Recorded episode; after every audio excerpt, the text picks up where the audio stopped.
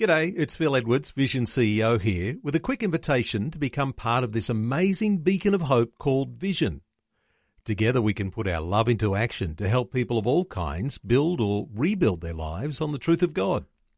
Please consider the part you can play during our upcoming Visionathon appeal, remembering that it's your support that makes Vision possible, including this podcast. Audio on demand from Vision Christian Media. Reading God's Word bolsters our faith and it renews our hope.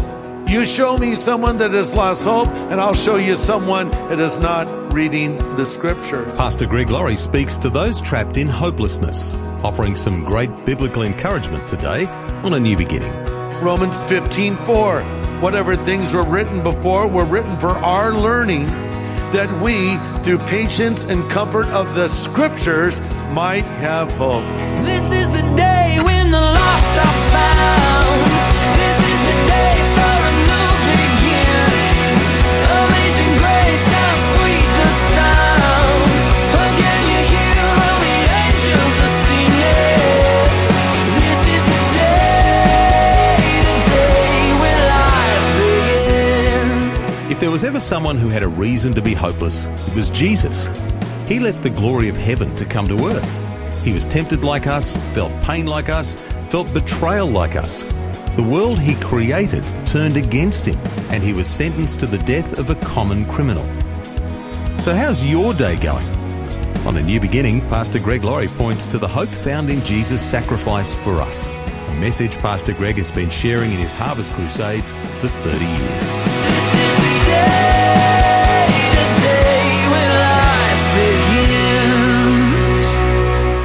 When we started our crusades, things were a lot different. George Bush was president, not George W. Bush, but George H.W. Bush, his father. And Home Alone and Pretty Woman were the movies showing in the theaters. The top TV shows when we started our first crusade were Seinfeld, The Fresh Prince of Bel Air, and The Cosby Show. My, how things have changed. The top songs were Ice, Ice Baby by Vanilla Ice. You Can't Touch This by MC Hammer and Vogue by Madonna, right? The internet was just coming into its own and social media did not yet exist. America Online had just launched. And the way you access America Online, which was a way to read this new thing called email, was through a modem. And the cutting edge technology was a 56K modem. So you would start it up anyway.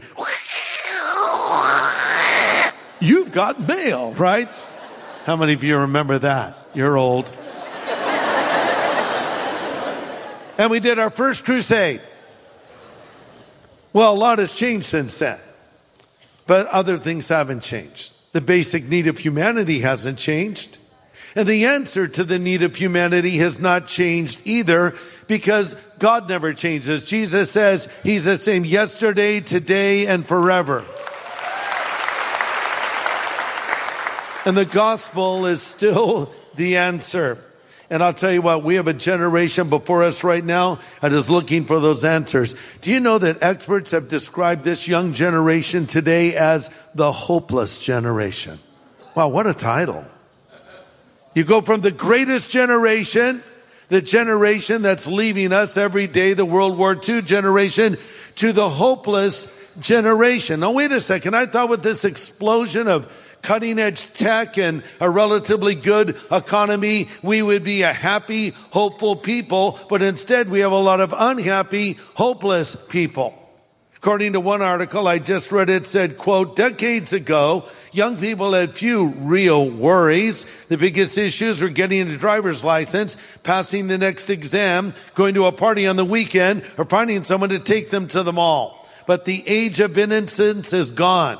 The stats are sobering. According to the U.S. Centers for Disease Control and Prevention, suicide is the leading cause of death for people ages 15 to 19. More teenagers and young adults die from suicide uh, than from cancer, heart disease, AIDS, birth defects, strokes, pneumonia, influenza, chronic lung disease combined. The U.S. suicide rate has increased 30% since the year 2000 and it's tripled among young girls. These young kids are dealing with depression. They're dealing with anxiety. And the one theme that seems to permeate is, as I've already said, a sense of hopelessness. But we have that hope. We have it. And we need to deliver it. We need to tell others there is hope in this world. There is purpose. There is meaning. And that is the focus of a good part of Romans 15. So if you're taking notes, here's point number one. We as Christians should be very hopeful. We as Christians should be very hopeful. Romans 15, 13 says, Paul speaking, may the God of hope fill you with all joy and peace in believing and that you may abound in hope by the power of the Holy Spirit. You should be a hopeful person, but not just some hope, having overflowing hope. That's what abounding hope is. And sometimes we lose our hope. The story, of course, is in the Gospel of Luke of those two downhearted disciples on the Emmaus Road. In their mind, Jesus had failed in his mission. He had been crucified. He was gone. They had pinned their hopes to him, thinking he would overthrow the tyranny of Rome, but now he just went and died. What a disappointment, they thought. And as they're walking along this road, leaving Jerusalem to Emmaus, a stranger joins them. They don't know who this guy is, but it turns out it's Jesus walking with them. And Jesus says to them, Hey guys, what's up? What's been going on? Why the long faces? You look sad. He said, Don't you know what's been going on? Haven't you heard about Jesus? He, Jesus says, No, tell me about him. So now they're telling Jesus about Jesus. And by the way, they're not doing a very good job. Because they said, well, we hoped, past tense, hoped he would have been the one to deliver Israel, but it's been three days since he died. And then Jesus gave them a guided tour of all of those Old Testament passages that pointed to him. And as he's talking with them on the road, they're, you know, they're, they're, they're having the hope return and they're feeling a little bit better and they get to the end of their journey and it's time for dinner. He said, Hey, come and join us. They still don't know it's Christ. And he says, no, guys, I gotta go. No, no, no, you're not going anywhere. You come and have food with us. So they sit down at the table, they break bread, and boom, they realize it's Jesus and he disappears. And I love what they said. They said, did not our hearts burn within us while he walked with us on the way? Luke 24, 21. How did Jesus restore the hope of these disciples? He restored it through the scripture. You show me someone that has lost hope, and I'll show you someone that is not reading the scriptures. Because reading God's word bolsters our faith and it renews our hope. Let me say that again. Reading God's word bolsters our faith and it renews our hope. Romans 10 17 says, faith comes by hearing and hearing by the word of God. And out of that springs hope that keeps us going. Romans 15 4 whatever things were written before were written for our learning that we, through patience and comfort of the scriptures, might have hope. So number one, we of all people who are followers of Jesus should be filled with hope. Number two, we are to be heralds of this hope to those who need it. We're to be heralds of this hope. A herald is someone that announces something. Verse 16, that I might be a minister of Jesus Christ to the Gentiles, ministering the gospel of God at the offering of the Gentiles might be acceptable, sanctified by the Holy Spirit. Now here's an interesting thing. Saul of Tarsus, raised in a good Jewish home, very devout, a member of the Sanhedrin, which was sort of like the Jewish Supreme Court of the day, schooled under the legendary Rabbi Gamaliel, he had everything going his way. You might even describe him as a Jew's Jew. And then he comes to believe in Jesus. And you would think the logical thing would be to call this man, this scholar, this expert to his fellow Jews to bring the gospel. But instead the Lord says, no, Paul. He changed his name from Saul to Paul. I want you to take the gospel to the Gentiles. So that was his primary mission. Gentiles were non-Jews.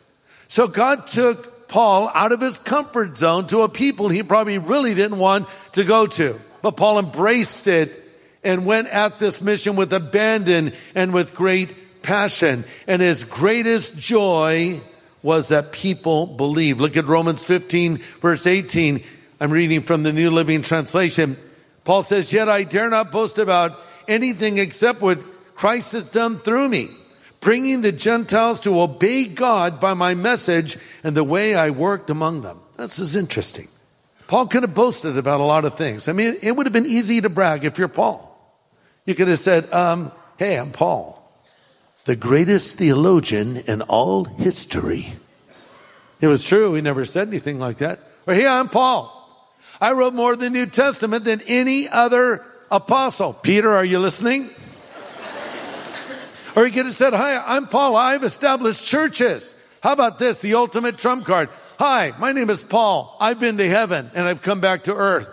I was caught up into the third heaven and saw glorious things those are not the things he boasted of at all. Here's what he boasts in. He boasts in the fact that God had allowed him to share the gospel and lead people to Jesus Christ and even more had seen them completely changed by Jesus.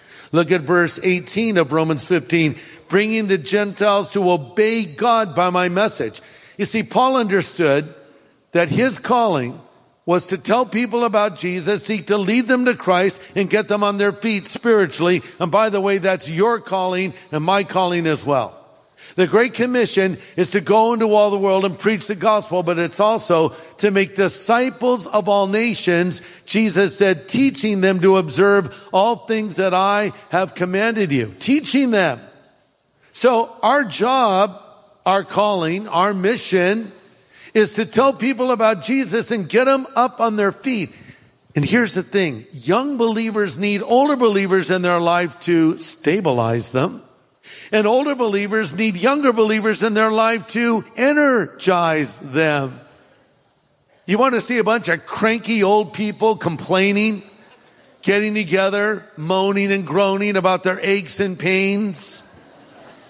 Get some young people in there, mix it up a little bit, bring a little life into this conversation.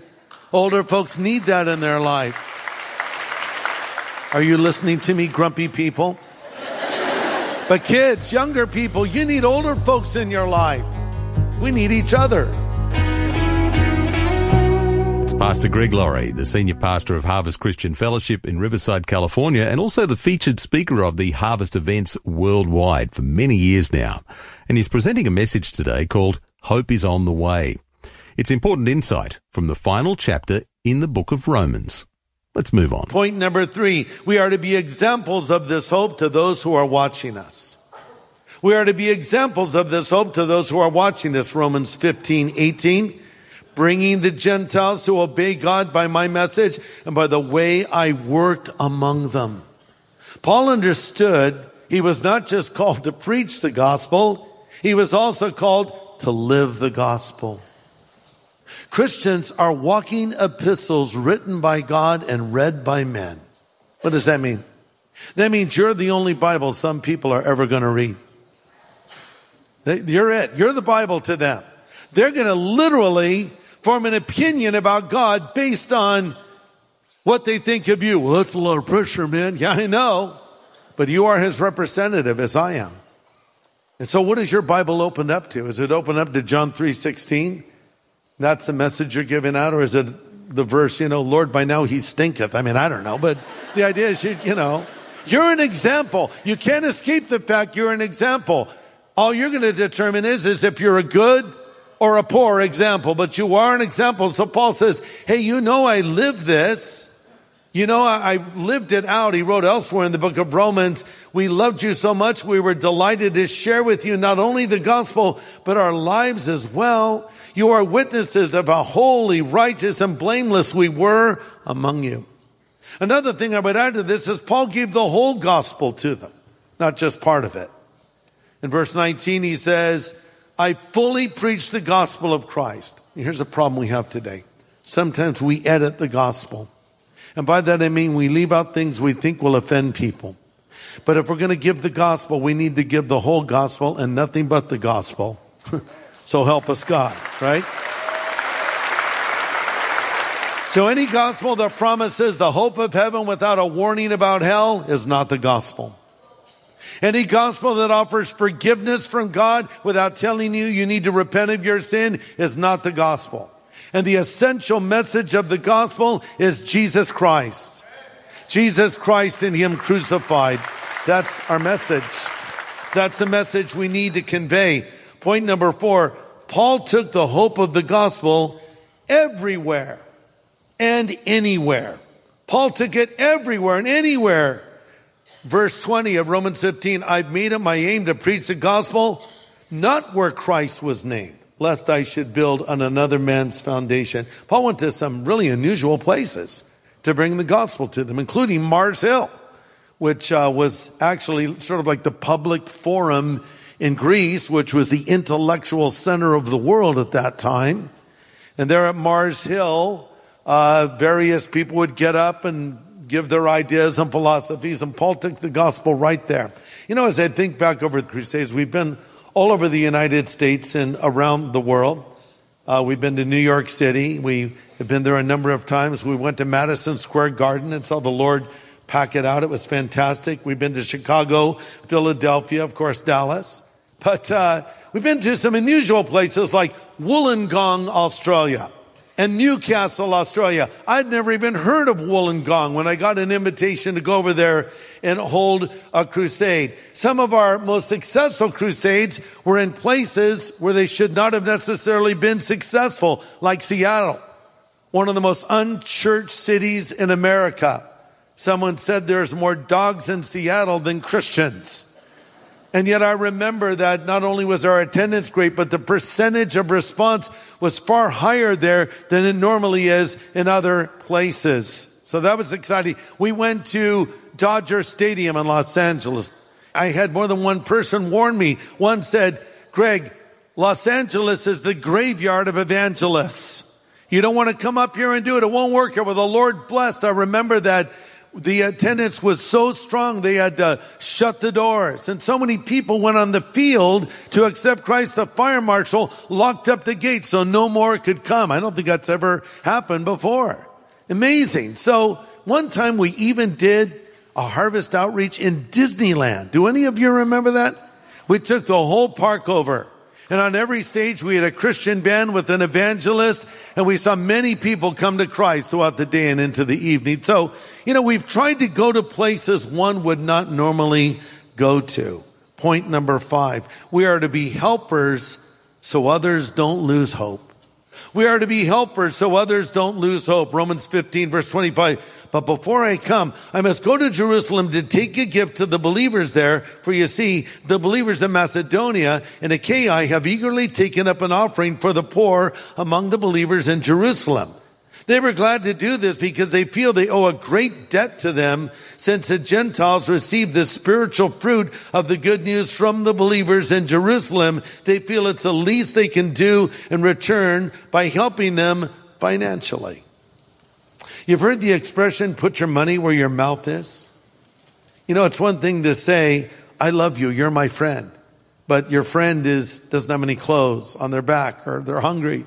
Hey man, love you, bye. No, wait, if you're their friend, if you love them, help them with food, help them with clothing, help them financially.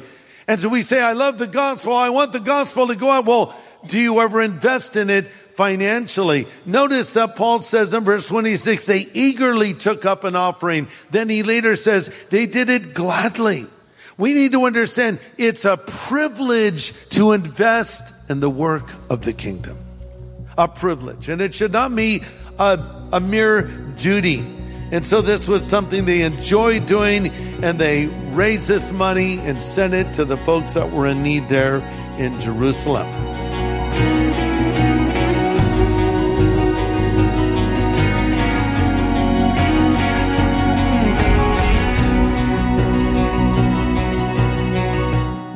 Pastor Greg Laurie with some good encouragement about supporting God's work.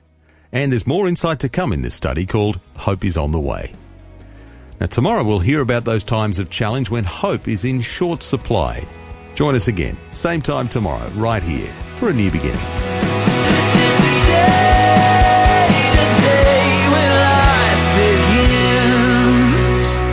Copy of today's full message, get in touch with Vision Christian Store. It was called Hope is on the way. Just go to visionstore.org.au or call 1 800 00 50 11. Station sponsor.